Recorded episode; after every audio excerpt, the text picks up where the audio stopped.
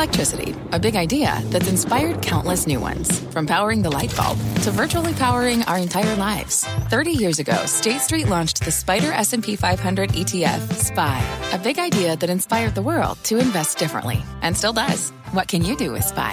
Before investing, consider the fund's investment objectives, risks, charges, and expenses. Visit ssga.com for a prospectus containing this and other information. Read it carefully before investing. SPY is subject to risks similar to those of stocks. All ETFs are subject to risk, including possible loss of principal. Alps Distributors, Inc. Distributor.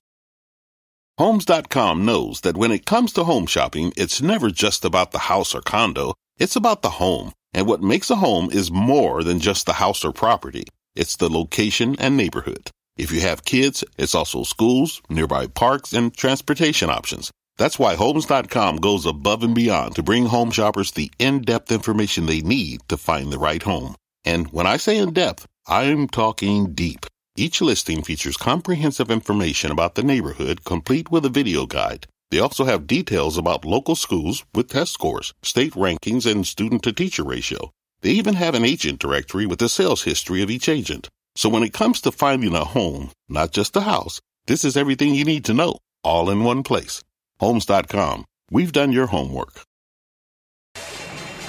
My mission is simple to make you money. I'm here to level the playing field for all investors. There's always a bull market somewhere, and I promise to help you find it. Mad Money starts now. Hey, I'm Cramer. Welcome to Mad Money. Welcome to Cramerica. I'll be one of my friends. Just try and make you some money. My job is not just to entertain, but to educate. So call me at 1 800 743 CNBC or tweet me at Jim Cramer.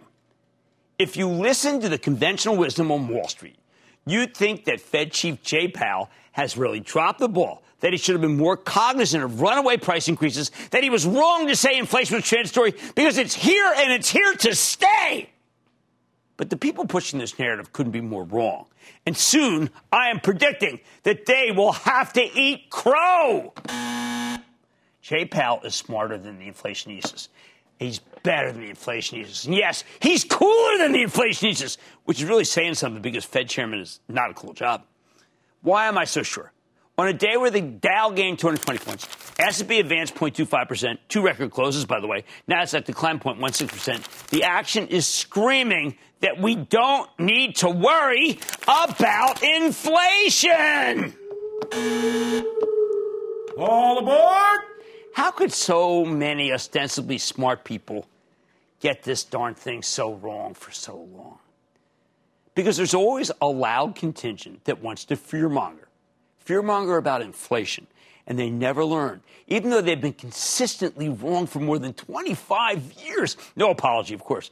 I don't think that's because they are, say, dumb as a sack of Idaho potatoes. I think it's because of bias. Most of the people who warn against the dangers of inflation are already rich, which means they have the most to lose from inflation. Inflation erodes the purchasing power of their money and their savings, and more importantly, it also means they lose a fortune on labor costs. Of course, these inflation hawks are always quick to point out they're actually trying to help the regular people. They're worried about them getting hurt by the rising cost of living. Oh man, people in Dune Road, you listening? Anyway, that's garbage. When there's persistent inflation, that includes wage inflation, which offsets any cost of living increases. Now, don't think of it as a rich versus poor situation. Think of it as an employers versus employees situation. There are tons of business, business owners and executives who want the Fed to crush the labor market so they won't have to give anyone a raise. They want Powell to tighten because it would help their bottom line. End of story. It doesn't take a Marxist weatherman to know which way the wind blows. But here's what they'd see if they actually looked at the situation objectively rather than trying to line their already huge pockets. First, Powell's been adamant that we need to wait and see what happens with the Delta variant before he starts raising rates or even tapering. Now, the inflationists love to argue that Delta will have no real impact whatsoever because the mortality rate remains low. That's ridiculous. And not just because the death, daily death toll is now growing exponentially again. It, it is. It's ridiculous. It's ridiculous because of the data. Just today, Southwest Air, symbol LUV, the best of the best, cut its earnings forecast because they've seen, quote, a deceleration in close in bookings and an increase in closed trip cancellations in August, end quote. They, they said it's because of COVID's uh, Delta Force. Is Southwest making that stuff up? I don't think so. Southwest is our nation's best airline. It's been able to navigate its way through a tumultuous time because it's so well run. So there's no way this is company specific. That means they could be the first of many airlines to cut their numbers. Oh, and it's not just airlines. Soon it will be hotels and unvaccinated cruise ships and canceled trips, chiefly to southern destinations where they seem to have a predilection to believe that the anti vaxxers uh, should be protected by every single constitution out there. Did Powell know that there was a hardcore of ideologically motivated anti vaxxers who prolonged the pandemic by refusing to get their shots? Did he know that there would be some people who are in charge, maybe COVID Midwest and Southern distributors? No idea. But he was right to be cautious and data driven rather than believing we'd already beaten this thing. Southwest pre-announcement is a jarring reminder that much of the turn, much of the turn in our economy has to do with going out, has to do with traveling. Ticket prices have to come down now if the new outbreak uh, has more people staying home. This is this turned out to be this turned out to be part and parcel with why our economy came back. Second, used cars. Oh, let's talk about those. They were the number one source of consumer price inflation from April through June. But as of last month, they've stopped going higher. Check that Manheim index. This is another thing Powell was counting on a self correcting economy. Somehow he got this crazy idea that free markets can take care of themselves. We don't know if there's less demand or more supply coming from the automakers of new cars. Either way, used car prices are a tremendous barometer for the future of the auto industry. And right now, they say things are calming down. By the way, I have to tell you, and I did this myself. If you are thinking of selling a used car, do it now. I'm getting a great price for a 2005 Lexus, okay? I'm not kidding. I, I, I, thought it was worth a quarter, but they're so short those right now. I don't think that will be the case two months from now. All right, how about the so called epidemic of wage increases that are spurring inflation onward? Wendy's just announced that they had to swallow a 6% rise in labor costs. But wait a second. We're speaking to Todd Penegor, the CEO of Wendy's, later tonight, and he says that in states where the federal jobless benefits have already been suspended, well, guess what? They're already seeing more job applicants. Prices are coming down. Uber made the same point as Comscore. Wages are coming down. That cuts in favor of Powell leaving rates low, even though I don't want lower wages. It, it, Powell's going to be right on that, too. Can you imagine the economic catastrophe if the Fed were to hit the brakes on the economy right when those benefits drop off uh, everywhere at the end of the summer and millions of people rush back in the labor force? That could get very ugly. That's what we'll talk about every night. No wonder Powell wants to wait and see how things pay, play out before he takes any action. He doesn't want to tighten now only to see unemployment spike and then be forced to take interest rates back down again and look like a rookie. What else? As JP Morgan explained plaintively earlier this morning, Retail spending outcomes have fallen short of our model in recent months. Are you at, they're really biased, right? It's like the largest bank in the world. Our U.S. card data reinforces this note of caution, showing a loss of momentum for airline spending and leveling off for restaurant spending this quarter. Much of this market's recent rally has been pinned on the Fed staying friendly, even if most money managers personally believe Powell should be raising rates. But this recent data and this depiction, look at this.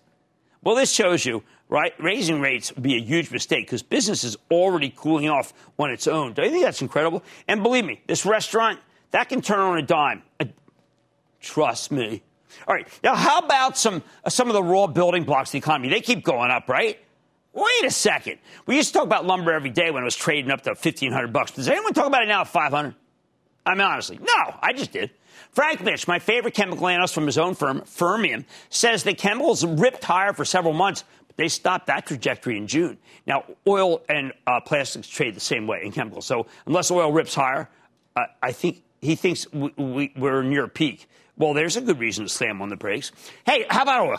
Have you noticed that it seems to have topped out? There are still some growth stocks in the oil patch, but for the most part, the group is signaling that crude too has peaked. While that could be temporary, I wouldn't bet on it. The Biden administration has made American producers eh, much less willing to drill. We're no longer the swing producer, which is why the president had to try to cajole OPEC into boosting production. Never mind that OPEC exists to, to limit production. Okay. Anyway, put it all together. Put this all together. And you, you, you got a big chunk of the economy where prices are either stable or sinking. I know many of you have experienced multiple instances of inflation. But remember, when it comes to the stock market, we don't care about what's already happened. We care about what's going to happen in the future. If we're seeing a peak in used car pricing and a peak in oil, it's hard to imagine that inflation is here to stay. Powell's right that it's transitory, even as the inflationists have been bashing him, bashing him since he took over. Bottom line, I say give Jay Powell the benefit of the doubt. He's been right as rain since the pandemic started. His critics have been dead wrong for ages. They never apologize. Or let me put it this way. There's always someone fear mongering about inflation. And for decades, you've almost never been wrong if you took the other side of the trade. I bet a year from now, the inflationistas will be buying some Grey Poupon or maybe Old Bay hot sauce. I hear this is what you need as an offset when you eat that nasty crow. Irvin in California, please, Irvin. Booyah, Cramer. Booyah, Irvin. Thanks for taking my call. First time caller, long time uh, Cramerican. Want to thank you for all the wisdom you share with us. Oh, I thank you, hold, boss. Thank you. I currently hold shares of Fisker. I know that they're working with some great partners such as Magna and Foxconn. I also know that they're working with a battery supplier that doesn't want to disclose at the moment. What are your thoughts on Henrik Fisker and the Fisker company I this like time Fisker. around? I like Fisker. Bill McDermott's on that board. I think the car's beautiful. Uh, I think they're going to be one of the survivors. I think it's a terrific spec. How do you like that? Okay? Hey, you know what? We got to go to somebody in my home state of New Jersey. Let's go to Phyllis in New Jersey. Phyllis! Yes, hello, Mr. Cramer. I'm Phyllis from New Jersey. All right. I always watch your show. Thank you. And and on about on or about July 13, you suggested the stock Levi Strauss. You said Levi was a good child tax credit winner. Right. Do you still feel that way about Levi? Absolument. Absolument. I th- that's how we speak in Jersey. I think the Levi Strauss had a great quarter. It's kind of stuck in the mud right now, but there's a denim cycle, and it is fantastic. So I want you to be in it, Phyllis. Stay there. All right, can we just for a moment give Jay Powell the benefit of the doubt? Even, even if you don't like it, by the way, he's incredibly nice. Now, there's always someone ready to speak to you about about inflation, and for decades, you've been right. If you took the other side of the trade, this time will be no different. Well, man, buddy, tonight. Wendy's, the Baconator. Yeah, look fresh. Uh, is it time for you to big on the bacon in your portfolio? You could do worse, believe me. I'm going to talk to the CEO. Then, after federal judge of uncommon wisdom ruled that Norwegian Cruise Line could require proof of COVID vaccination for all passengers, I'm talking to the company's top brass. See what this could mean for the future of cruising. And by the way, they are. I, I talked with them off. I talked with Frank Del Rio offline. He's anti-COVID. Questions whether the governor is. Just saying, although that's my own words. Anyway, Poshmark tumbled today after warning that Apple's new privacy controls could impact the company's bottom line and some other stuff. But after reporting a top and bottom line beat, I don't know. Should we look at it to see if it's uh, good for your portfolio? I got the exclusive with the CEO. I suggest that you stay with Cramer. Don't miss a second of Mad Money. Follow at Jim Cramer on Twitter. Have a question? Tweet Cramer. Hashtag mad tweets. Send Jim an email to madmoney at cnbc.com or give us a call at 1 800 743 CNBC. Miss something? Head to madmoney.cnbc.com. Fact. Running a business is not getting easier on your wallet. With higher expenses on materials, employees, distribution, and borrowing, everything costs more. Also a fact. Smart businesses are reducing costs and headaches by graduating to NetSuite by Oracle. NetSuite is the number one cloud financial system, bringing accounting, financial management, inventory, and HR into one platform and one source of truth. With NetSuite, you reduce IT costs because NetSuite lives in the cloud with no hardware required. Accessed from anywhere, you can cut the cost of maintaining multiple systems because you've got one unified business management suite. You improve efficiency by bringing all your major business processes into one platform, slashing manual tasks and errors. Over 37,000 companies have already made the move. See how you'll profit with NetSuite, and then you can think of all the ways you could be spending the money you save. Company retreat in Malibu, anyone? By popular demand, NetSuite is offering a one-of-a-kind flexible financing program for a few more weeks. Head to netsuite.com to start saving. When you're hiring, the best way to search for a candidate isn't to search at all. Don't search, match with Indeed. Indeed is your matching and hiring platform with over 350 million global monthly visitors, according to Indeed data, and a matching engine that helps you find quality candidates fast. Use Indeed for scheduling, screening, and messaging to connect with candidates faster. Plus, 93% of employers agree Indeed delivers the highest quality matches compared to other job sites, according to a recent Indeed survey. Leveraging over 140 million qualifications and preferences every day, Indeed's matching engine is constantly learning from your preferences. Join more than 3.5 million businesses worldwide that use Indeed. Listeners of this show will get a $75 sponsored job credit to get your jobs more visibility at Indeed.com slash Mad Money. Just go to Indeed.com slash Mad Money right now and support this show by saying you heard about Indeed on this podcast. Indeed.com slash Mad Money. Terms and conditions apply. Need to hire? You need Indeed.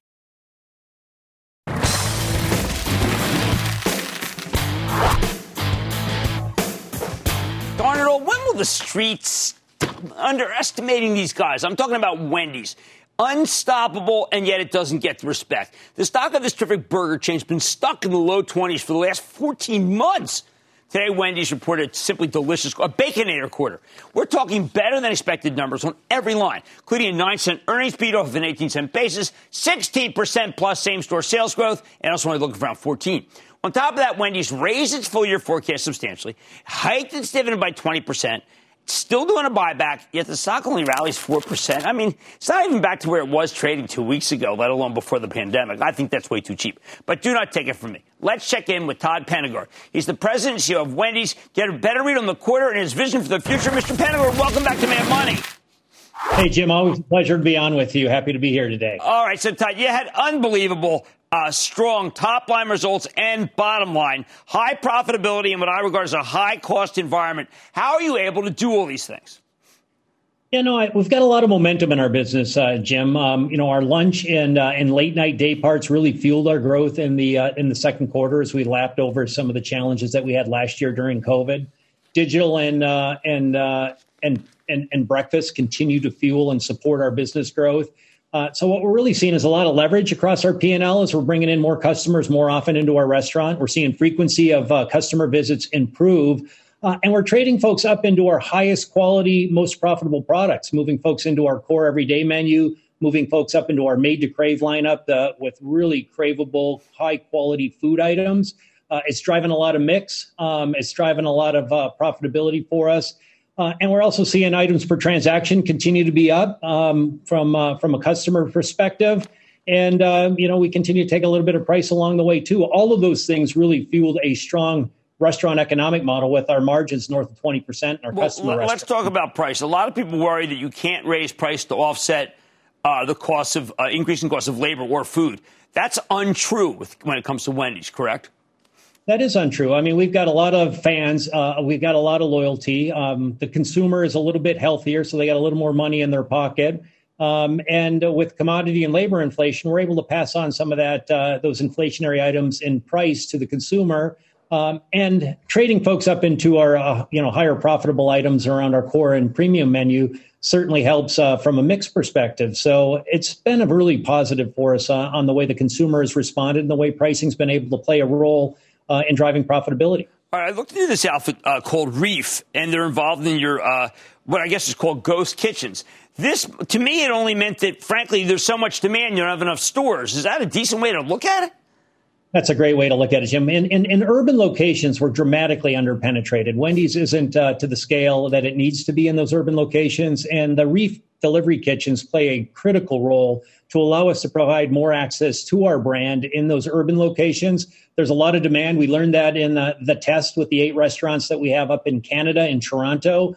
Uh, and we're going to replicate and really build that out uh, in the rest of Canada and the major metro markets in the U.S. and then support our growth in the U.K. too with uh, with those delivery kitchens. All right, so go over the economics of a, what's a ghost kitchen. What is it like on a third floor of a of a building nobody cares about, and you have a lot of delivery people because the real estate is very inexpensive? Well, the real estate's very inoffensive. The way Reef works for us, it's uh, basically a, a, delivery kitchen. So it is a vessel that uh, is fully dedicated to Wendy's. It's actually branded Wendy's. Can sit on a uh, on a parking lot. Can be put down in a in a great trade area, and then plug in with technology to all the delivery providers to provide a lot of access in that trade area to uh, to the Wendy's brand, where we're not today. And uh, we're very excited about how those economics can play out. We see sales anywhere from five hundred thousand dollars a unit to a, to a million dollars. Wow! Uh, and the great news is, in the U.S. and Canada, we're getting a six percent royalty rate on those sales. Oh, that is fantastic. Now let's talk about United Kingdom. Uh, I didn't you, look. You never know what's going to travel and what's not. Basically, and obviously something. Uh, maybe they don't like the Wimpy versus you, but something is being loved in the UK. If I went to a Wendy's, there are long lines. What would I see? You would see long lines, uh, Jim. Uh, clearly, the, the, the the customers have responded in droves. Uh, you see it in social media over there. Uh, they have a big Twitter presence. We got a Wendy's Twitter handle over there. Uh, the lines had been wrapped around the building.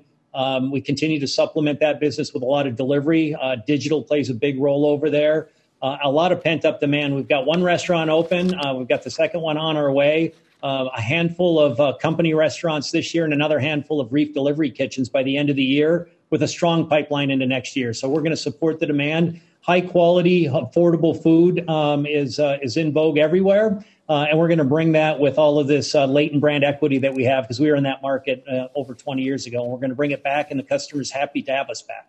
Okay, so let's talk breakfast. I mean, breakfast, you went in, you didn't go nuts on it. You wanted to be sure that it, it worked. It looks like there's getting momentum, and, and you correctly, as a good business person, put more money to what's starting to work. It looks like the Wendy's is uh, it's still what about single digit uh, of the of the mosaic. Can it be fifteen percent? Well, we're, we're clearly committed to making it be 10% by the end of 2022. And, you know, how high it can be over time really is a function of, uh, you know, how do we ingrain the habit with consumers in the morning? What we wanted to do is continue to keep the pressure on as folks start to get to return to school, folks start to get into their new routine on however they're returning to work, even if it's work from home, what's their late morning coffee break routine. We want to make sure that Wendy's is top of mind for that morning occasion that's why we're putting more advertising against that day part. We think we can ingrain the habit and we'll continue to invest. We said uh, we'll invest about 25 million incremental dollars this year from the company side. Overall, with the ad contributions that we're getting on the breakfast sales, we've got about 20% more pressure on breakfast advertising this year. Um, and we'll continue that into next year to make sure this is a business that not only sticks, but continues to grow for years yeah. to come. It's hard because you got to get people to develop a new habit. They've been going another place all the time. Uh, let's just talk Delta for a second. Uh, closed restaurants that you thought opened, uh, pro- plan, new plans, staff meetings. How much do we have to do about this? What's the story with Delta? Yeah, so we're managing through it quite nice right. We got 95% of our dining rooms open. Um, up until this latest uptick, we had about 15% dine in traffic. You know, that's down significantly from the 33% we had pre COVID. But we're seeing more folks coming into the dining room. We're doing all the things you would expect of us, Jim. We're making sure that everybody's masking up in those restaurants. We're making sure that the employees are protected. We'll make sure that our consumers are protected. Uh, and we'll continue to follow CDC guidance and state and local mandates to make sure that uh, we're taking care of our folks. But our great opportunity is the drive-through window. We can continue to provide fast, convenient, um, contactless food uh, to support consumers' needs in the, the life that we're all living today in this COVID world. So we're well positioned whatever the future gives. Right, one last question, and don't have much time, but you, you, were briefly a meme stock. I remember speaking to Nelson Peltz, who introduced me to you, the great financier, uh, and he didn't know what it was. Good, because like it really shouldn't be anything. Do you think it was a pump and dump, or do you think someone genuinely was trying to get people excited about your stock? To me, it seemed like they got long it, they pumped it, and then the stock went, the stock went up and then went down. You know, I, I, I think there is a lot of love for our brand, and I do think many investors do feel that we're under um, appreciated, um, and and we do the same. That's why we've got a, a new share repurchase authorization in place. But hey, anytime you can get your brand in the spotlight, anytime you can get people talking about your brand, especially the retail investor that uses our brand day in and day out, um, you know, that just brings the spotlight to Wendy's and, and talks about all the good things, right? A lot of the You're discussion right. is what we do on social and what we do on digital. So it's been positive. You're absolutely right. That is the best way to look at it. It's good publicity, so therefore, when people drive, it makes people learn about the story. Anyway, Todd, great to see you. you did such a great job again. Still undervalued as far as I'm concerned. Appreciate it, Jim. That's Todd Penegor, President and CEO of Wendy's. Buyback, dividend increase, better than expected numbers, and still too cheap. Mad Money's back after the break. Coming up, it's the worst thing to have on a ship since Billy Zane. Can the cruise industry conquer COVID? Or are there icebergs everywhere? Norwegian CEO is on deck next. You seek the key, but first, you must learn the ways of precision, craft, and performance with Acura's all electric ZDX. With a premium Bang & Olufsen sound system up to a 313 mile range and a Type S variant with an estimated 500 horsepower the ZDX is their most powerful SUV yet. Unlock the energy when you visit Acura.com to order yours today. Take your business further with the smart and flexible American Express Business Gold Card. You can earn four times points on your top two eligible spending categories every month, like transit, U.S. restaurants, and gas stations. That's the powerful backing of American Express. Four times points on up to $150,000 in purchases per year. Terms apply. Learn more at americanexpress.com slash business gold card.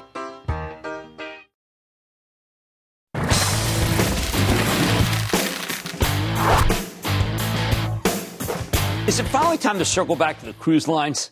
You know I like to cruise. After an incredible run last year, this whole group has stalled out in 2021. So we waited and waited, waited for them to get permission to sail again. But at long last, the industry's bouncing back. Take Norwegian Cruise Line Holdings alone, my favorite. Late last month, their first ship returned to service, and this past weekend they had their first U.S. cruise since the start of the pandemic from Seattle to Alaska. By the end of the quarter, Norwegian expects to be operating at 40% capacity, going to 75% by the end of the year, and then 100% by next April. Plus, when they reported last week, even though they're still losing boatloads of money, the bookings remain strong. 2022 is looking very good. Perhaps best of all, Norwegian just won a critical court case versus the state of Florida this weekend, the one that lets them uh, refuse service to the unvaccinated. Given that the stock's down substantially from its highs, could this be the time to pull the trigger? Let's take a closer look with Frank Del Rio. He's the president and CEO of Norwegian Cruise Line Holdings. Learn more about the big legal victory and what it means for his company's future. Mr. Del Rio, welcome back to Mad Money. Jim, thanks for having me. How are you? Oh, Frank, I got to tell you, when you created the Healthy Sail panel, and you had it lead, led by my favorite and CNBC's favorite, favorite Dr. Uh, Scott Gottlieb, and then all these great people, public health experts that are great, hospitality, biosecurity. I thought for sure that what would happen is that everyone would recognize that if you said it was okay with those people, it would be okay. But the state of Florida fought you about having healthy cruises. How the heck is that possible? I don't know how it's possible, Jim. You know, we're dumbfounded. And we're even more dumbfounded that after uh, the, the court's decision this past weekend, that the uh, state decided to appeal. You would think that they would just, uh, you know, uh, lick their wounds a little bit and and, um, and step aside. But uh, but no, we're going to fight them in appeals, and we'll see what happens. But look, it's the right thing to do, uh, Jim. There's a pandemic going on. We we've gone sevenfold increase in the number of cases nationwide in just five or six weeks and um, and we're not going to let that you know uh, uh, restrict our ability to to restart operations. We're excited to get going. Got two ships in the water, a third one coming up uh, Sunday out of Miami, Norwegian Gem to the Caribbean. So we're off to the races, and we really think that with a little luck here and there, um, we're going to have the entire fleet operating by April 1st. Well, one of the things that Justice Williams seems to understand that Florida didn't is it's not just you, uh, Florida. You don't just sail around Florida. You sail to countries that are very concerned that we don't bring them COVID. And I think Florida could have shut you down from some of your more popular routes. Yeah, look, thank God that the uh, the judge uh, understood the case fully and the ramifications, not just the constitutional ones, but the practical ones. That there that people want to cruise. We're in an industry that was shut down for over a year. Um, we went 500 days without generating a penny of revenue uh, Jim. How many companies can survive that? Not many, uh, but we did, and our industry did. And so, uh, look, we also traveled to and from 500 ports around the world, all seven continents, and and the only place that we couldn't ask for vaccine verification was Florida. And Florida is a cruise capital of the world. Florida is America's playground. The, the damage to Florida's brand as a vacation wonderland, as a place to to take off on a cruise the to the Caribbean and elsewhere, um, is being damaged. And and we've worked too hard for too long to let any politician come along and uh, and tarnish that reputation. So I, I wasn't going to let that happen. And I'm glad the judge agreed. Uh, you know, Frank, you told me to read the report, uh, read the uh, opinion. I've read it several times, and I come to the conclusion of this: Florida wants to protect the unvaccinated against the people who are vaccinated. And you know she said that several times. Is that not foolhardy to protect an unprotected class? Look, um, I think we all need protection from this uh, pandemic, not just the vaccinated. As you know, there's been breakthrough cases, uh, the unvaccinated as well. But they just don't have the right to infect those uh, on a cruise ship. I have a business to run. I have customers to protect, shareholders' interest to uh, to uh, uh, uh, you know protect as well. And so we, we we society need to understand this globally. I'm so disappointed in, in government at the local level, state level, federal, uh, that we don't have mandates. Whatever happened to good old leadership in this country? There's a pandemic going on. Imagine if 600, 700,000 people have died of anything else in this country other than COVID. There'd be an uproar. Over 35 million confirmed cases. You ask Dr. Gottlieb, he'll tell you it's over 100 million cases.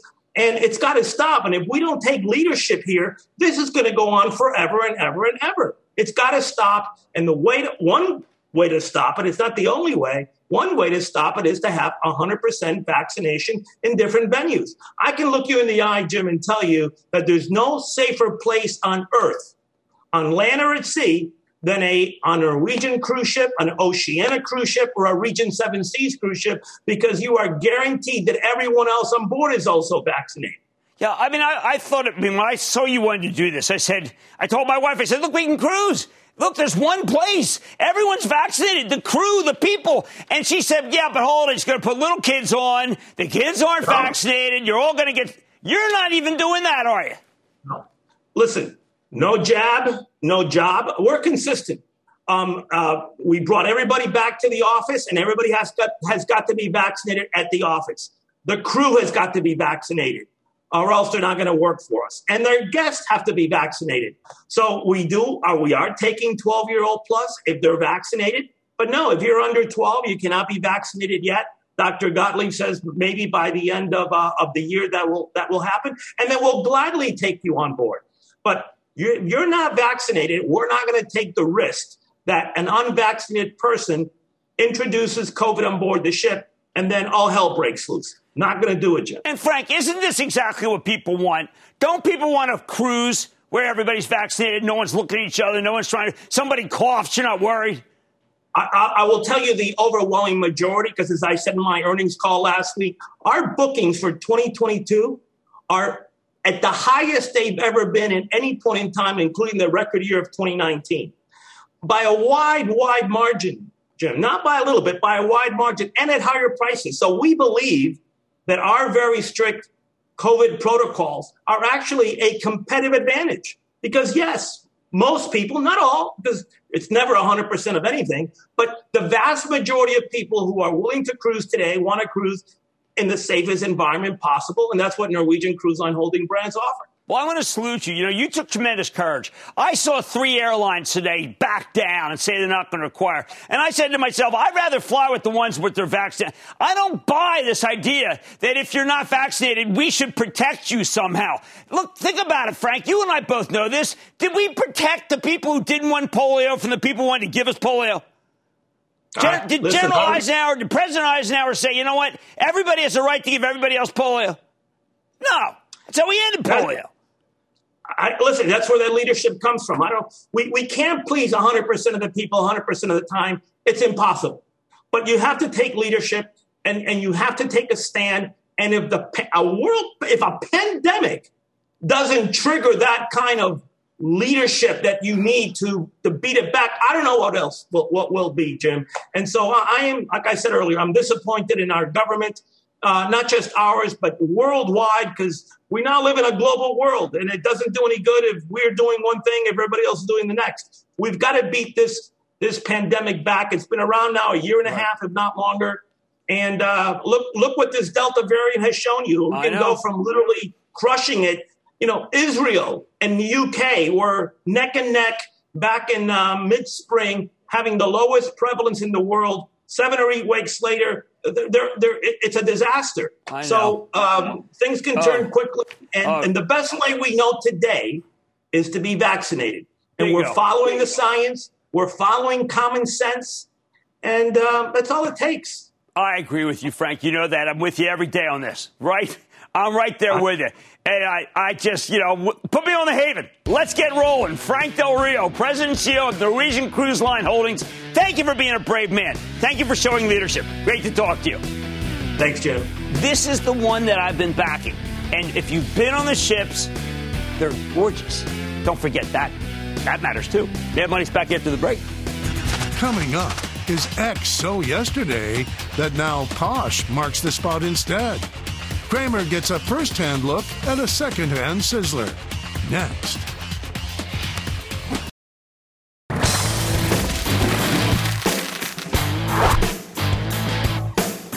All right, what, just, what the heck just happened with the stock of Poshmark? That's a digital marketplace for secondhand goods. Stock plunged 17% today. Now, I thought the stock was way too hot when it came public this year, but after it pulled back from its highs last month, I recommended it because I liked the category. Maybe I got ahead of myself.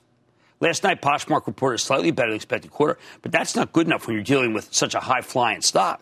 Plus, when you look under the hood, there were some real issues here. Headwinds stemming from Apple's new privacy features that make it harder to com- companies to advertise effectively. Oh, some questions about competition, too.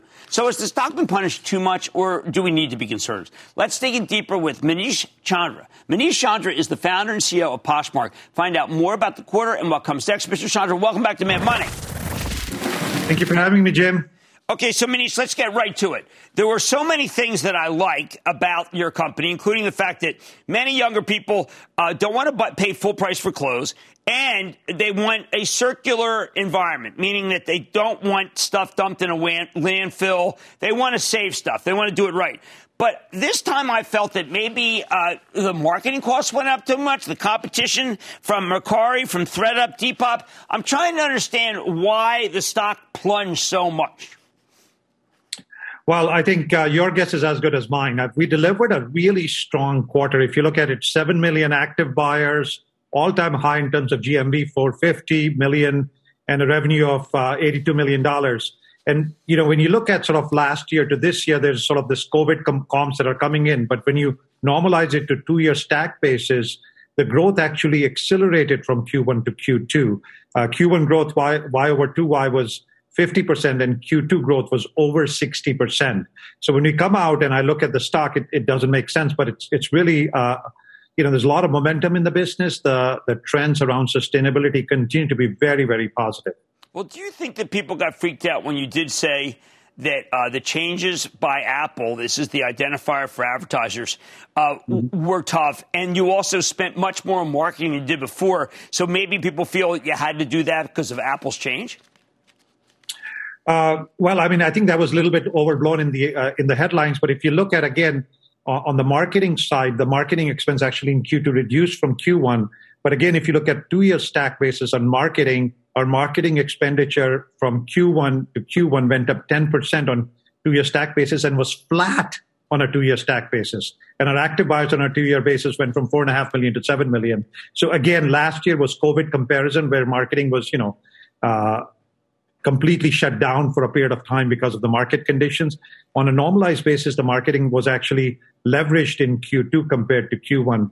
When we look at sort of the impact of Apple privacy, yes, it is a impact mm-hmm. and it is going to have some short-term impact, but it really is a transformation. We've seen advertising platforms shift in the past. Two and a half years back, if you remember, Facebook advertising shift last year, right. Google shifted their entire mix. So these things happen, come and go the bulk of our growth comes from our older cohorts that come from the word of mouth that our community spend and certainly a very diversified mix. So I do feel it's a little bit overblown. The last point I'd give in our favor is when you look at our revenue, when you look at our GMV, when you look at our active buyer counts, and you look at sort of some of these other platforms, not only is the growth stronger, the sum of all of them is sometimes smaller than our, our scale. So, so we continue to be excited about the future and the tailwinds we have behind well, our back. Well, I mean, look, I, I, mean, I was desperate to try to find things. I, I, looked at Reddit. Reddit says that Poshmark's not doing, this is a, a commenter, commentator, not doing a very good job keeping the scammers off the platform. They still get their commission whether the item is fake or not. They're only doing the symbolic crowd reporting thing. Uh, how do you respond to that? Well, we actually have been working on removing the spam from the system. And finally, I think over the last few months, we've made huge headway and the impact of it will be very positive. I think one of the things that we see with content management broadly is that in the system, when you sort of look at different tools and you look, look at fighting spammers, you have to look at machine learning, you have to look at community reporting, we have our internal moderation systems, etc. So overall, I feel like, particularly in the last few months, we're gaining head steam over it. You know, the battle is not over, and I don't know if it's ever going to be over, but it's certainly something that we fight to the nail. It's not about commission, it's more about technology. All right. Now, we are big fans of Snapchat here, both uh, the product but also the stock. Uh, Snapchat arrangement with July 8th, we have to believe is going to be gaining momentum by the week. Yes, uh, it's really exciting to to sort of partner with next gen platforms. You know what we see with Snapchat Posh Mini is really bringing our Posh experience natively for the Snapchat user, and, and certainly appealing uh, to a broader demographic that's part of the Snapchat, expanding our presence and reach. And that's something we've done from day one. If you look at from the day one, we were first to iOS uh, as one of the first native marketplaces on iOS. Uh, and then since then, we broadened to new platforms and we'll continue to do that, whether you look at, say, TikTok or other platforms. Our goal is to be at the cutting edge of, of innovation and making sure we are where the eyeballs are. All right, one last question, Manish. Uh, we have a good relationship with the folks at Etsy. And they're very powerful, as you know, and they're very well run. Can they take this Depop and, and really take it to Posh, make it difficult for you? Uh, we, we cut out here for a second, but you know, overall, when we think of um, the competition and sort of the competitive landscape, we focus on our strength, which is ultimately about social. It's about community. It's about transparency. It's about simplicity. For example, just to give you an example, one of the things that gets talked about is take rate. Our fee structure for the last 10 years hasn't changed. It's been simple fee structure. Whereas a lot of these platforms, including Etsy, has added a lot of hidden fees into the system, marketing success fee, shipping fee, payment fee, etc. So that simplicity allows us to continue to build long-term partnership with our sellers through that simplicity. And our sharp focus on community has been there uh, from day one. For for example, Okay. most recent All right, well, we're, we're, you, do, we're going to have to stop there. I think we kind of cut out there. Uh, but look, uh, Manish, I think that there are a lot of things that went right and some things that went wrong. We'll have to, to uh, stay tuned to the stock. That's the only thing we can do. Manish Chandra, uh, Poshmark founder, chairman, CEO. Uh, thank you for coming on the show. Thank you for having me. Excellent. Uh, Mad Money's back after the break. Just chill out. Is this Chill Master Jay? The Chill Man is in the house. He's happy. The lightning round is coming up when Mad Money returns.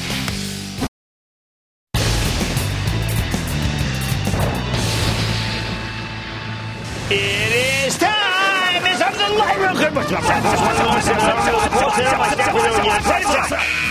And then the lightning round is over. Are you ready, Ski Dad? To the lightning round. Let's start with Mike in New York. Mike. Jimmy Chill, how you doing? Um, Chill. I want to talk about my uh, stock Zillow. Let me know what you think. I don't know. Zillow's down like uh, 25% for the year. It's doing quite well. I actually think it's a decent level to buy with mortgage rates so low. I need to go to Jim in New York. Jim. Hi, hi there, Jim. How you doing today? I am doing well, thank you. How about you? I'm doing good. Just can't wait to beat this virus. Uh, yeah. My stock is uh, I, I is Biohaven Pharmaceuticals. All right, so I woke up at 3.30 this morning, and I had a, a migraine to beat the band. And I said to myself, okay, what's going to save me? I popped myself a Nurtec from Biohaven, and that bad boy was gone in 15 minutes. Do you think I don't think that Biohaven isn't the best? I think you buy it. I know somebody downgraded yesterday. They never had a migraine. Let's go to Cliff in Colorado. Cliff! Booyah, Jim Cramer. Thanks for having me, man. How you doing? I'm doing well. How about you? I'm doing well, sir. Thank you. I am calling about ticker ZEV, Lightning E Motors. I think you had it. That was the game yesterday. Yeah, it was one you had to be in yesterday or not be in at all. Emmanuel in Florida. Emmanuel. Booyah, Jim. Booyah. Thanks for taking my call. So I know the space is crowded, but with earnings coming up, what are your thoughts on Sumo Logic? Oh my God! You, you said um, him. Our viewers are smart, that is the most crowded space in the world. I'm tired of cloud-based management and analytics. You see, finally, finally, finally, Splunk went up. Enough. Anyway, I like Snowflake in that area. Let's go to Phil in Tennessee. Phil. Big booyah, Jimmy Chill, first time caller here from the Bluff City, home of rock and roll, Memphis, Tennessee. Indeed. So my stock is an infrastructure SPAC that just recently joined the Russell 3000. I want you to, how's uh, ATCX? Uh, it's it's good, but it, it, it just had a gigantic gain. Uh, we we, we want to be in things before the game, not after the game. I think we missed that stock. But now we're going to Tom in Michigan. Tom. How are you? I'm good. How about you, Tom? Good. I was just, I just said that you and all your friends at work uh, do a fantastic job. My question is SoFi, the long-term outlook. Long term, I like it. It's Anthony Noto. They're about to report. I think he's doing a terrific job, and I think that that's a great stock for the long term, and there's no reason why you shouldn't buy it. That's how I feel. All right, now we're going to go to Brian in Nevada. Brian. Booyah, Jim. How you doing today? I am doing well. How about you? I'm good. My question is about GameStop. Okay, well, GameStop is a little controversial. You see, you got these people there, um, they're arachnids, uh, nematodes, the nematodes, right? Nematodes, and they like it a lot, and good for them. And that, ladies and gentlemen, is the conclusion of the lightning round. The Lightning Round is sponsored by TD Ameritrade. Coming up, hot, hot, Ike. Make sense of the day's most critical market machinations in no time flat. Stick with Cramer for a special no huddle next.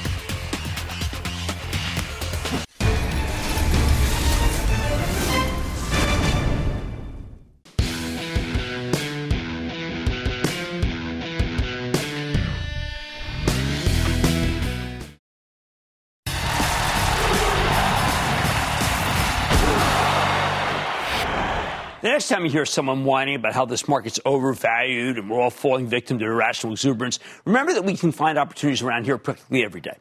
There are a dozen big names any given moment that could roll higher. And, and like we saw with Nucor, the best of breed steelmaker, or at Walmart, the king of retail. Two names I've been pounding on the table for ages. So what could be the next Nucor or the next Walmart? Okay, let me just give you seven quick ones. Let's start with Ford Motor. Currently trades at just under 14 bucks, down for more than two points from its high. Today's CPI demonstrates that, uh, that used car prices may be peaking, and that could be either caused by demand destruction or by the increased availability of new cars.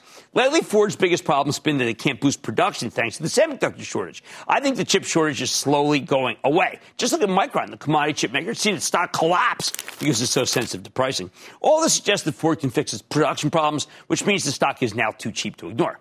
Second, how about a growth stock? I'm going to think about PayPal, which we just bought for the charitable trust. Currently at 276, still it's down nearly 35 points from its high. 35. It'd be even higher, but the last time the company reported, management talked about an issue with their separation from eBay that could hurt the earnings in the future. My view, that's been baked into the stock for ages, so why not pick up some PayPal down that much? Hey, I like that. Now, Third, not long ago, Norton Lifelock, the consumer cybersecurity play, surged from 21 to 28 after management raised guidance huge. However, quickly slipped back to 24 when we heard that they might be overpaying for a similar company in Germany. When the actual terms of the deal were announced today, they were much more favorable than Wall Street expected. And while Norton Lifelock did surge nearly 9%, you know, it's still down a couple bucks from where it was when we first got word of this accretive transaction. Fourth, American Eagle Outfitters. This apparel retailer has consistently reported the best same store sales of any of the mall based chains. Many other mall retailers have seen their stocks soar. Hey, but they don't come close to American Eagle in terms of quality. This stock's down nearly 10% from its high, even though Matthew Boss, the retail analyst at JP Morgan, who's the best in business, says it can go much higher. Fifth, Boeing, six months ago, with nary a possibility of major orders for the 737 MAX or its wide body planes, Boeing stock hit $278. Since then, the company's reported big upside surprise, as well as very strong orders for July. It's testing the 737 MAX for China's aviation regulators, yet the stock's down close to 40 points from where it was trading five months ago. That's crazy. Finally, how about Pioneer Nat, not Natural Resources or Devon Energy?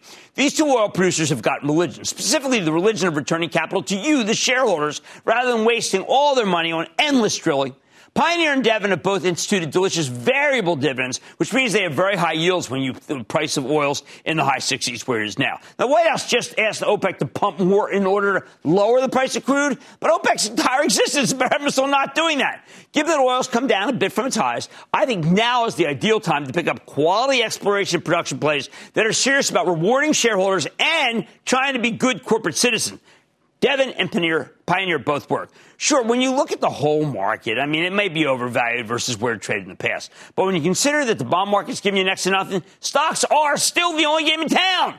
More importantly, you can still find great opportunities every day. I just gave you seven of them. I like to say there's always a bull market somewhere. I promise I'll find it just for you right here on Mad Money. I'm Jim Cramer. See you tomorrow. The news with Shepard Smith starts now. When it comes to family vacations, there are a million different trips you can take. You can get your own trip to Texas.